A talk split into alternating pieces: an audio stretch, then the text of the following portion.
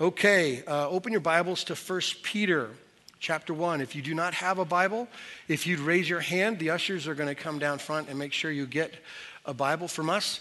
Uh, if you get a Bible uh, from us, the page is 656. Just makes it real convenient to find 1 Peter. Raise your hands and we'll make sure you get one.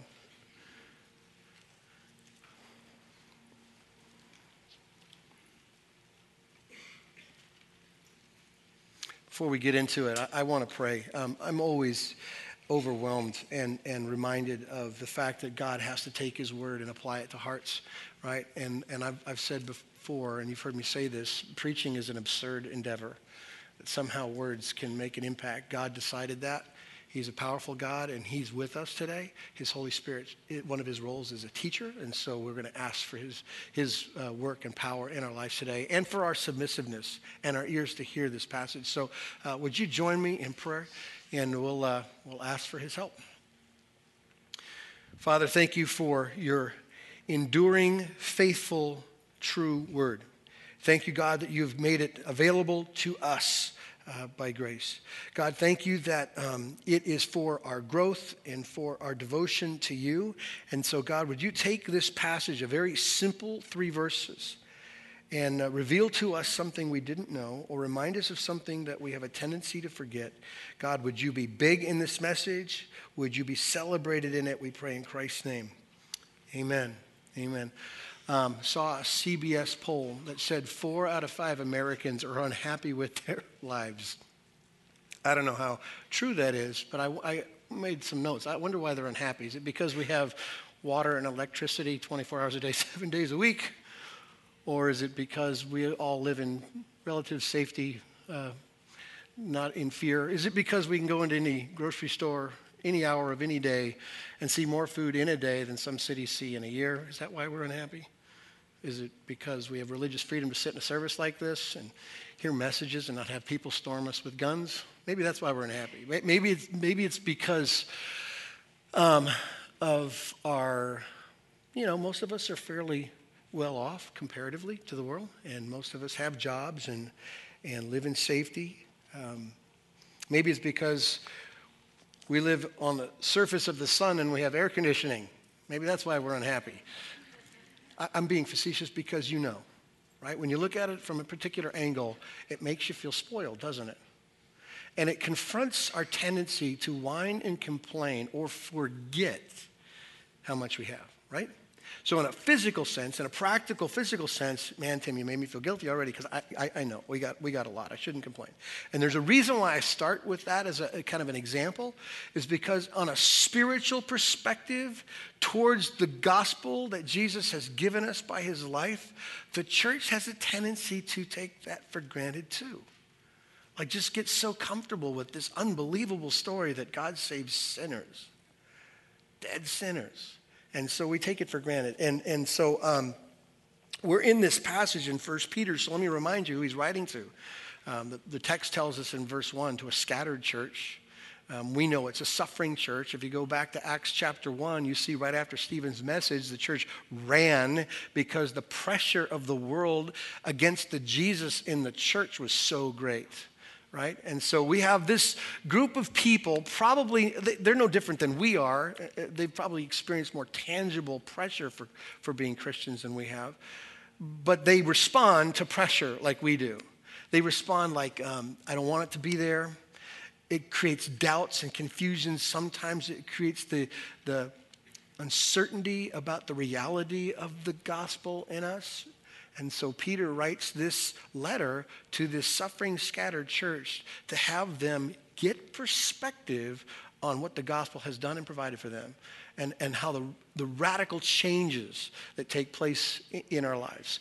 And, and so that's kind of the theme of what we've been in. Again, last week we talked about um, to a suffering church, a real struggling, persecuted church who might wonder if, if they're going to make it in the midst of the suffering. Peter gives us those first nine verses, and basically, and I kind of gave you this as an outline, it's certain you're going to make it because your future is not connected to you. It's connected into the faithful, permanent, eternal promise of God, right? And he can't go back on his promises. He won't neglect his commitments or his people. And so he gives us nine verses that describe, in essence, the gospel. And so if you're talking about being a suffering, persecuted, struggling church a little bit, then one of the most tangible ways you can get underneath the suffering well is to remember the huge umbrella of God's gospel for us as Christians. So he says, by the way, you've been loved by God.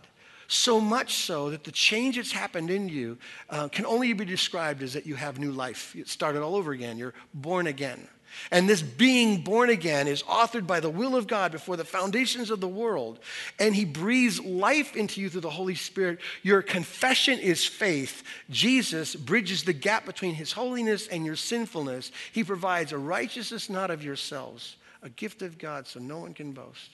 And we have this, now the Bible says in 1 Peter, it says we have this inheritance that can't spoil, perish, or fade. Now, I want you to stop for a second. Picture yourself in suffering and you're wondering if it's worth it, or you're questioning whether it will last, or is it real? And Peter just reminds you this amazing love of God that brings you to life. You're born again. You have an inheritance that can't spoil, can't perish, can't fade. And by the way, God is guarding it. He's standing watch over to make certain it'll last.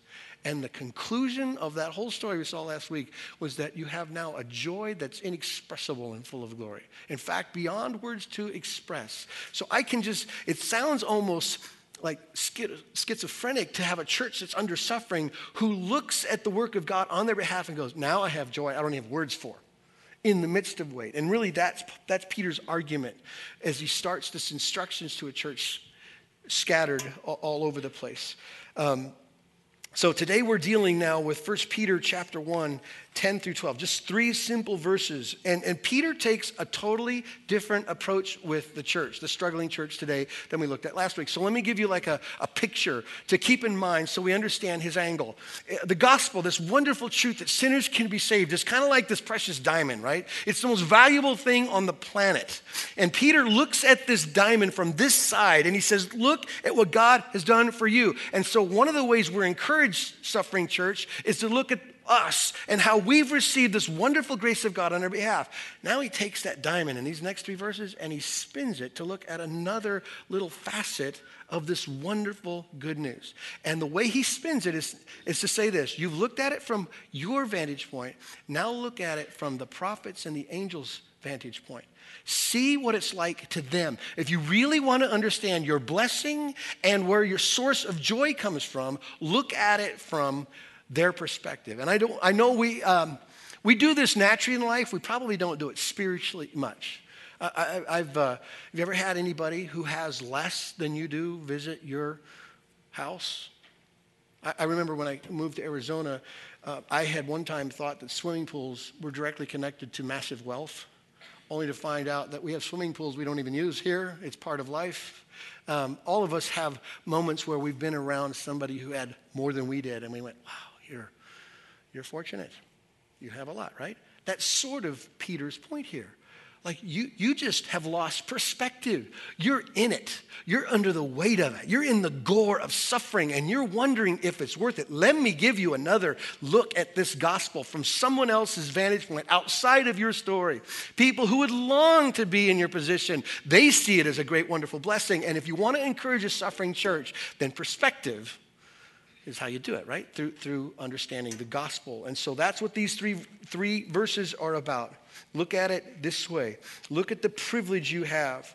Um, so that's really the essence of what we're talking about today is the privilege of this gospel that we have. Let me, let me read these three verses and we'll start picking it apart and uh, make some conclusions and then we'll worship together.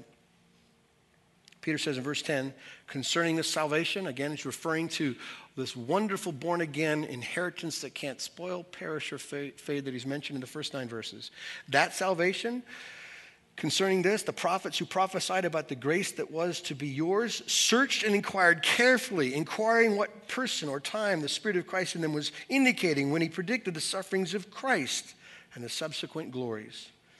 It was revealed to them that they were serving you um, not themselves, but you, in the things that have now been announced to you through those who preach the good news to you by the Holy Spirit sent from heaven, things into which angels long to look. So, in this passage, we've got prophets and angels, the only place in all of Scripture they've been put together in the same context.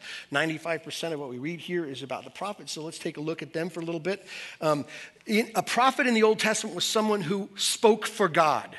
These were people in authority that God commanded to go and say predominantly one message repent. Because God's people constantly wandered off. And so he would call them back to their senses and to their God with the message of repentance. So they were, they had two main tasks. They were to speak the word of God and then kind of predict or foretell what would happen in the future. That was, that was their role as, as prophets, okay? And, and Peter's point here is he wants us uh, to know that even, even the prophets who predicted the, the coming of Christ didn't understand what they predicted.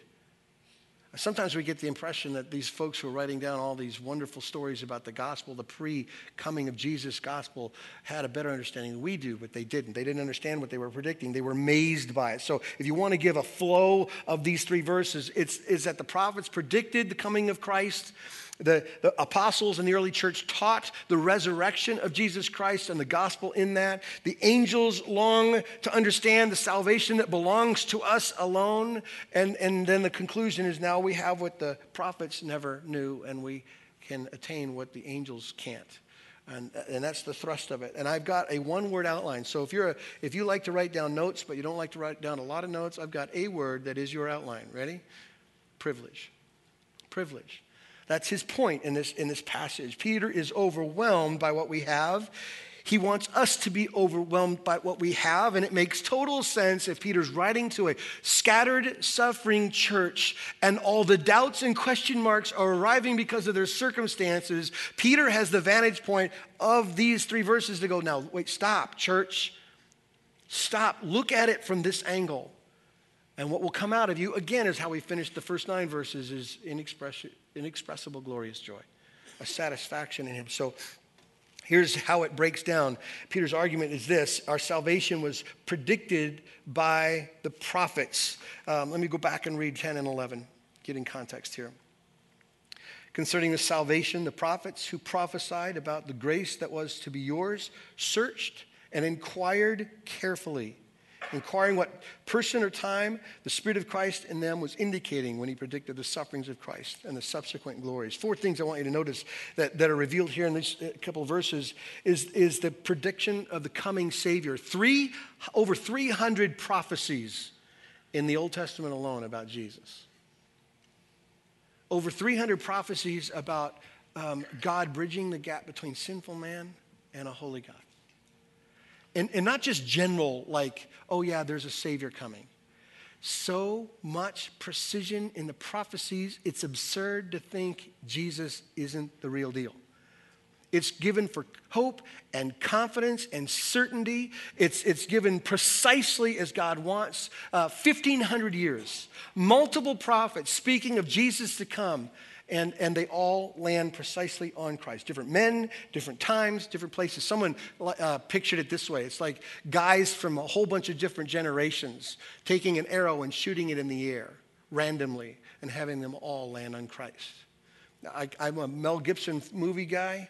I like those movies. Um, I think they reach the core of every male in here, right? Braveheart's one of them, and there's a scene where, uh, where the king uh, his armies, the, the archers shoot these arrows. So just picture all these arrows, like it clouds the sky kind of arrows that land, but they're all at the same place at the same time, shooting at the same target. Now picture those men over 1,500 years. They don't even know what the target is, and they shoot and they all land on Jesus. That's the amazing truth and encouragement behind the prophecies that these, these prophets foretold. I, I, I'm not going to read all 300 to you, okay? Maybe just 200.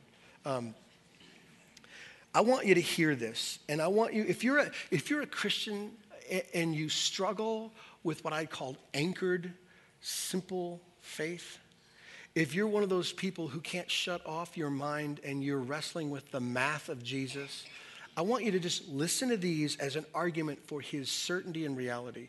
And then also look at it from an angle of a suffering church that sometimes wonders, every time that happens, I think it's my, me. I'm going to pass out. Um, so, a, a, suffering church wondering if they're going to make it. Now, li- listen to these prophecies. Look at the detail. In Isaiah 7, uh, Isaiah says he was going to be born of a virgin.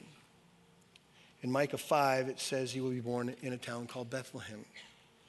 In Genesis chapter 49, he was going to be born in, into the tribe of Judah.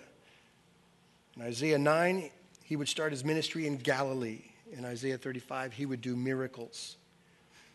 In, Pro, uh, in Psalm 41, he would betray, be betrayed by a friend. In, in Zechariah chapter 11, he would be betrayed by, by 30 pieces of silver. Not 31, not 25, not ish, 30. In Psalm 35, he would be falsely accused. In Isaiah 53, he'd be wounded and bruised. In Psalm 22, his hands and feet would be pierced. In Isaiah 53, he would be crucified with thieves. In Psalm 34, his bones wouldn't be broken. In Zechariah 12, his side would be pierced. In Isaiah 53, he would be buried in a rich man's grave. And in Psalm 16, he would rise from the dead. It's absurd not to see Jesus here. These aren't generalizations, these aren't sort ofs, these are specifics, and they all land perfectly in Christ. There's only a few. I, I read like 17 of them. So, struggling church, when the doubts come, He's real. The prophets know He's real. They spoke of His reality. They didn't understand it, but you do now looking back. You have 2020 eyesight looking through the gospel at that story. You know it's Jesus. You know it's, it's real, fully complete in Him. The other thing we know, according to this passage about these prophets, is they didn't understand it. They didn't understand what they predicted. In fact, the, the phrase there, they inquired and searched. Um, so I can just picture um, Isaiah or David writing these prophecies and things like, you know, uh, he will be born of a virgin. Wait, wait a minute, God, that doesn't happen. People aren't born of a virgin. I don't understand. Hey, God, I know you said he's going to die, but I don't get this Savior King thing dying. How can that rescue anybody? And I can just imagine God saying to the prophets, don't worry about it. You, you, you, what you can't see now in total, I'm, I'm doing a great work, but, but I've got you covered. It would make no sense, right? So, um, my parents have been visiting uh, for the last week and a half, and uh, my mom whipped out a jigsaw puzzle the other day. Now, I did, you know, I'm assuming we had one in the house. I, have never uh, taken it out of the box. And so on this table goes thousand piece jigsaw puzzle. I, I don't do jigsaw puzzles. Um, but she does, and she sat there for hours just putting these little pieces together. So picture this. Um, these prophets, over 1,500 years, each of them had a little piece. They have no idea what the picture is because they don't have the front of the box. They don't know what it's supposed to look like. And they don't know what pieces are supposed to be there, what pieces are missing. And yet, when they put it all together, it paints the picture of salvation through Christ alone. And to this church that Peter writes, he says, Listen, folks, you should be more blown away by the preciseness of this absurd thing called prophecy that brings about your hope. This Jesus, everything lines up on him. So if you doubt, focus. Focus on the reality of, of Christ's coming and, and the hope that was revealed through the prophets. Um, the other thing that they wrestled with, these prophetic uh, folks, uh, they tried to find out the when, the how, the what, the why of salvation and didn't know. I suppose over time, every prophet hence would look back and maybe have a little bit, little bit more than the one before, but none of them had the whole story. But they all spoke of one particular thing, which is what Peter is reminding us of which is not how you and I would set up a king or a kingdom, or not how we would secure salvation, but was necessary based on sin. And it's the suffering death of a servant for sinners. And I'm going to read to you Isaiah 53 only because it is so clear that it's Jesus. And I think it's exactly what the early church did when Peter reminded them of, of the prophets longing to look into what they saw. Here's what it says in Isaiah 53, verse 2. For he grew up before him like a young plant And like a root out of dry ground, he had no form or majesty that we should look at him, and no beauty that we should desire him. He was despised and rejected by men, a man of sorrows and acquainted with grief. And as one from whom men hide their faces, he was despised, and we esteemed him not. Surely he has borne our griefs and carried our sorrows, yet we esteemed him stricken, smitten by God, and afflicted. But he was wounded for our transgressions, and he was crushed for our iniquities. Upon him was a chastisement that brought us peace, and with his stripes we are healed. All we like sheep have gone astray. We have turned every one to his own way, and the Lord has laid on him the iniquity of us all. He was oppressed and he was afflicted, yet he did not open his mouth. Like a lamb that is led to the slaughter, and like a sheep that is before its shears is silent, so he opened not his mouth. By oppression and judgment he was taken away. And as for his generation, who considered that he was cut off of the land of the living, stricken for the transgressions of my people. And they made his grave with the wicked and with the rich man in his death, although he had done no violence and there was no deceit in his mouth. Yet it was the will of the Lord to crush him. Now, we have perfect eyesight now, don't we? We've got the Gospels. We've got 2,000 years of confessed history. And we look back at that and go, how could it be anybody else but Jesus?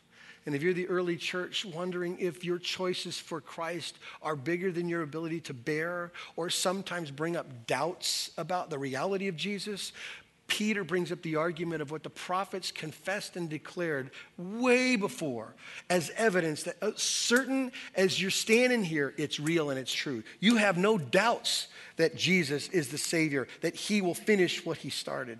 And I suppose that's what a struggling church needs to hear the certainty of that whole thing. 500 years before Isaiah penned those words. In fact, let me give you a little tip. I don't know how much you study your Bible. You should. But let me give you the best tip anybody ever gave you regarding how to study. One rule look for Jesus. In every passage, Old Testament, New Testament, look for Jesus because this whole thing, 66 books brought together in one, one culmination here, is all pointing to Christ. He is the theme, He is the subject, He's the main character, He's the point. Redemption, from chapter 3 of Genesis all the way to the end. Jesus isn't God's plan B, he's God's plan A. From the very beginning of time, God knew that man would need a Savior, covering, a righteous robe in order to put them together. And Jesus was the conclusion of that. Jesus is the point of our hope, just like he's the point of the early church's hope. So, these prophets um, would write something down, and I don't understand. I don't, I, don't, I don't know what it means. It must be for someone else. And exactly what Peter says here. It was for someone else. It was for us. It, look, at, look at verse uh, 12 again. It was revealed to them that they were serving not themselves, but who? You, us. Serving us in the things that have now been announced to you through those who preach the good news to you by the Holy Spirit sent from heaven. They were serving us for our benefit, for our encouragement, for our hope, for our joy. These prophets didn't know the whole story. They didn't know how these particulars all equaled one person in time, place, and history, and his name was Jesus, and that he was God's son come in the flesh to give his life a ransom for sinners. They didn't know that. They couldn't get their minds around a suffering servant. They couldn't get their minds around God dying for sinners. It made no sense sense, but we look back and go, it's exactly what had to happen. There is no other way apart from the death and resurrection of Jesus Christ, right, church? There's no other way. You can't be good enough. You can't work your way out of your own problem. In fact, in fact, you can't even be punished enough to satisfy God. That's why eternity in separation in a place called hell is the consequences for those who reject God's solution to sin. When you reject Jesus, the one and only way, truth, and life, you spend the rest of all time, I don't even know how to describe that, forever and ever and ever and ever and ever and ever and ever and never have your bill paid. Because the sin you've committed against the holy standard of God is a permanent mark. It can't be removed except by the blood of Jesus for those who confess him as Lord and Savior. And that is what we call childlike absurdity. There's got to be more to it, right? I got to do something. I got I got to atone for this stuff. I got to fix this stuff. In fact, Jesus' death even covers our tendency to try to atone, which is also sin. because it says that his righteous standards are attainable and they're not that tall, or my ability is better than it is, right? It's a confusion. And so Jesus, his perfect work, satisfies it. And that brings to a suffering, struggling, scattered church encouragement, hope, and joy, unspeakable, full of glory. That's Peter's thought here. And so the conclusion, like I told you, that one word outline is we have such a privilege. We have such a privilege. There's a second aspect to the salvation that Peter talks about, and it's the salvation preached by the apostles in, in verse 12. It says that these things have been announced to you through those who preach the good news to you by the Holy Spirit sent from heaven. So the prophets predicted Christ, it came true in Jesus. The disciples preached Jesus' uh, life and death and resurrection. Some 2,000 years later, here we are still talking about the hope of man in Christ, right? We experience the salvation of our souls through Jesus the same way all men have always done that. And I, I look at the contrast compared to, to that generation to now and go, gosh, how did that happen? Like, how, how does it really happen that a ragtag group of fearful men start talking about a message of hope in Christ that now is still alive and blossoming in 2012? Very, very simple. Faithful proclamation preached in power. You understand? Uh, we have so much today in the back when you guys are worshiping there's a there's a camera that shoots on a video screen back there and and when i'm praying for the message i'm looking at the video screen and i can see the worship leaders they didn't have that in 80 whatever they don't have these killer lights that dim every once in a while. They don't have a band and, and they don't have comfy seats and they didn't have air conditioning in arizona. They didn't have nothing. You know what they had? Faithful proclamation of jesus in power. And everything we do, church, you want to measure a church? Just measure its faithfulness to proclaim the forever, eternal Jesus, Savior of the world. And then there's this wonderful thing, and that's why I love preaching. I love preaching not because I'm a great preacher, because I'm absolutely certain that God takes preaching and penetrates hearts. It's his mechanism. When Paul is talking to young Timothy, he says, Timothy, preach the word. Just preach the word. Because I show up in preaching and I and I precisely deal with people's hearts in it. So I look at preachers and go, well, they, they may be more winsome than others, they might be more interesting than others, but God is the preacher in messages, right? The Holy Spirit shows up and he reveals truth to us. That's his role. And so I'm totally confident, totally confident in God's longing to communicate the forever love of, of God in Christ to us and so we just have to be faithful in teaching it and preaching it, and the power of God will show up. That's how they did it then, and that's how we do it now. We have some luxuries, don't we? Uh, and sometimes we take the whole big story for granted, but Peter uses it as, a, as another encouragement to the suffering church. Hey, man, the prophets wanted to see this stuff. And they were predicting stuff for you they didn't understand, and it all, you now look at it and go, ah, how did I forget how great it was for us? And, and, the apostles faithfully preached this word in the power of the Holy Spirit, and we get it and we understand it. And so this early church was scattered. It was fresh on their minds what Peter said in the messages, what John had done. Fresh on their minds the story of Christ. Some have witnessed it. And so Peter uses it to encourage them. There's one last argument that, that Peter makes to, to encourage the church to remember from this other vantage point, this wonderful diamond of gospel. Um, it was studied by the angels. It's just a little bit of verse 12, but it has so much in it. It says this again, he's talking about the, the gospel preached. Um, these things have been announced to you through those who preach the good news to you by the Holy Spirit sent from heaven, the uh, things into which angels long to look. Things into which angels long to, to look. It, there's a Greek word here that has kind of one idea but two angles at the idea. It can be used if someone's standing in the back of a circle to a major event who quite, can't quite see what's going on. And so they get on their tippy toes and they strain to look around heads to see what's going on. That's one idea. The other idea is to stoop down and get really close to it, to get on your hands and knees, to get close to that truth. And, and Peter says angels are on their tippy toes or stooping down to see this wonderful, amazing grace of God through Jesus Christ for sinners. They don't get it. So it's the same word used of Peter and John when they ran to the empty tomb to see where Jesus was and all the, the, the wrappings uh, of his body, and, and they kind of stooped because they were totally into it. Angels are into what God has done for us. We don't think like that at all, do we? Like if I had some magic door back here and I had a title over the door and it said, A View into Heaven, we'd all line up and what the heck's going on in there? We'd be so into that side of the story. The angels aren't interested in that as much as they are in this. The Bible nowhere says that we're supposed to look into the angelic realm at all. But this is mind blowing. The angels are blown away at salvation. So if you're a suffering, struggling church, if you're paying for your faith by the world's, you know, pushing back on you, if, if for you to have ethics and, and a moral character in the way you do business and you lose money for it, if you, if you choose to be pure before you get married, if you, whatever pick you want on your decisions to live for Christ, and the world looks at you and says, you're absurd, you're weird, you don't fit, whatever.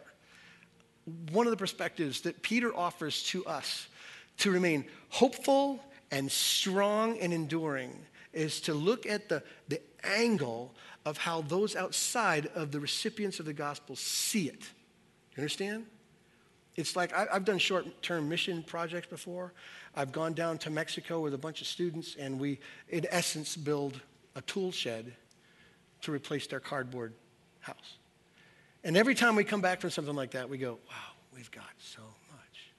And that's exactly what Peter's doing here um, to get a view from these angels. So, why would it be so amazing to them? Real simple angels aren't saved. Salvation isn't for them, it's for us. Now, there are elect angels and there are non elect angels. There are good and bad angels. There are obedient and disobedient angels, but there are no saved angels. It's for us alone.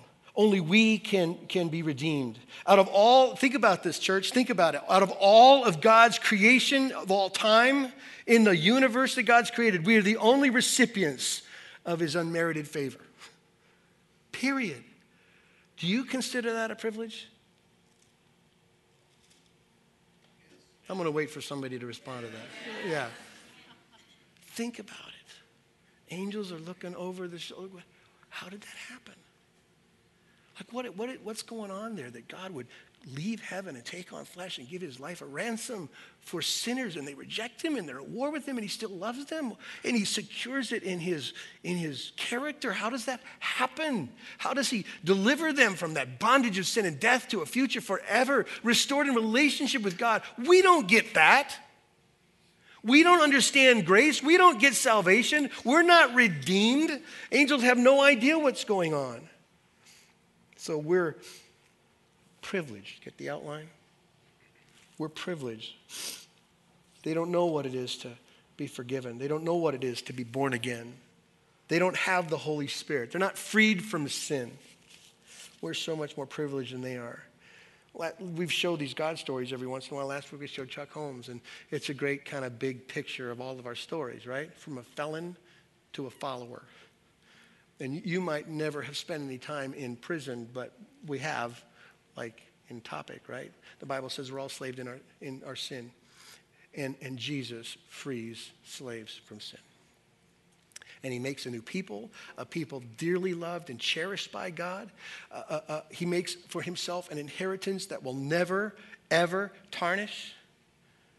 Nobody in all creation gets that but us. And it's not because you're so special or I'm so special. It's because God just decided in his benevolence to give it to us. And so the angels look at it and go, I'm blown away at this. Imagine an angel in heaven peering down here. We always get the other perspective like, oh, it'd be great to just poke around up there and see what's going on. It's going to be great in heaven. Ah, it's great here. It's great here in Jesus. Amen? That's what he's trying to say. We're so much more privileged than they are. So, I think we need to confess something, church. I think corporately, I think we need to confess the fact that we take for granted how privileged we are. I think that's part of our problem when we whine and complain and we think the pressure's too much or the suffering's too great or God doesn't understand or I deserve better. I think we lose our perspective. And according to the scripture, according to Peter, according to his writings to this early church and to us, he's saying, turn the diamond. Salvation isn't just about tomorrow you spending forever with Jesus in a place called heaven. Salvation is yours today. You've been a redeemed, saved, rescued people now, right now. So, whatever you're enduring is outside of that wonderful story of which God is fully in control of. So, just look at it. Look at it how the prophets look at it. Look at how the angels look at it. They're more blown away by it than you are. Suffering church. And so that's convicting. It is to me. So I want you to leave with a couple of things. I want you to remember that Jesus is the meaning of history. Man, it couldn't be. Uh, it couldn't be more helpful to hear that than, than now in um, September of 2012. History is not about nations and it's not about the November election.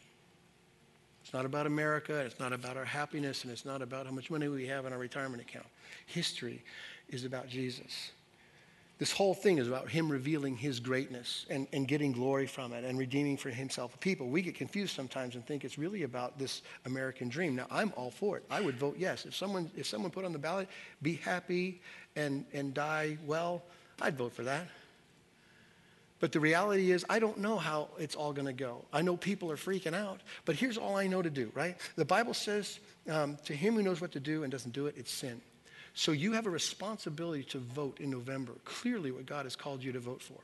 But as a Christian, the bigger picture is to be happy in the Lord and trust his control over that story. God is the one who installs kings. Do you understand? You vote, God puts in kings. And we can rest in that church no matter how it turns out. We can do well in that. We can be encouraged with a inexpressible glorious joy because our reality is more certain than that one. Would you agree? So, Jesus is the meaning of history. Here's the second thing I want you to leave with salvation is the purpose of history.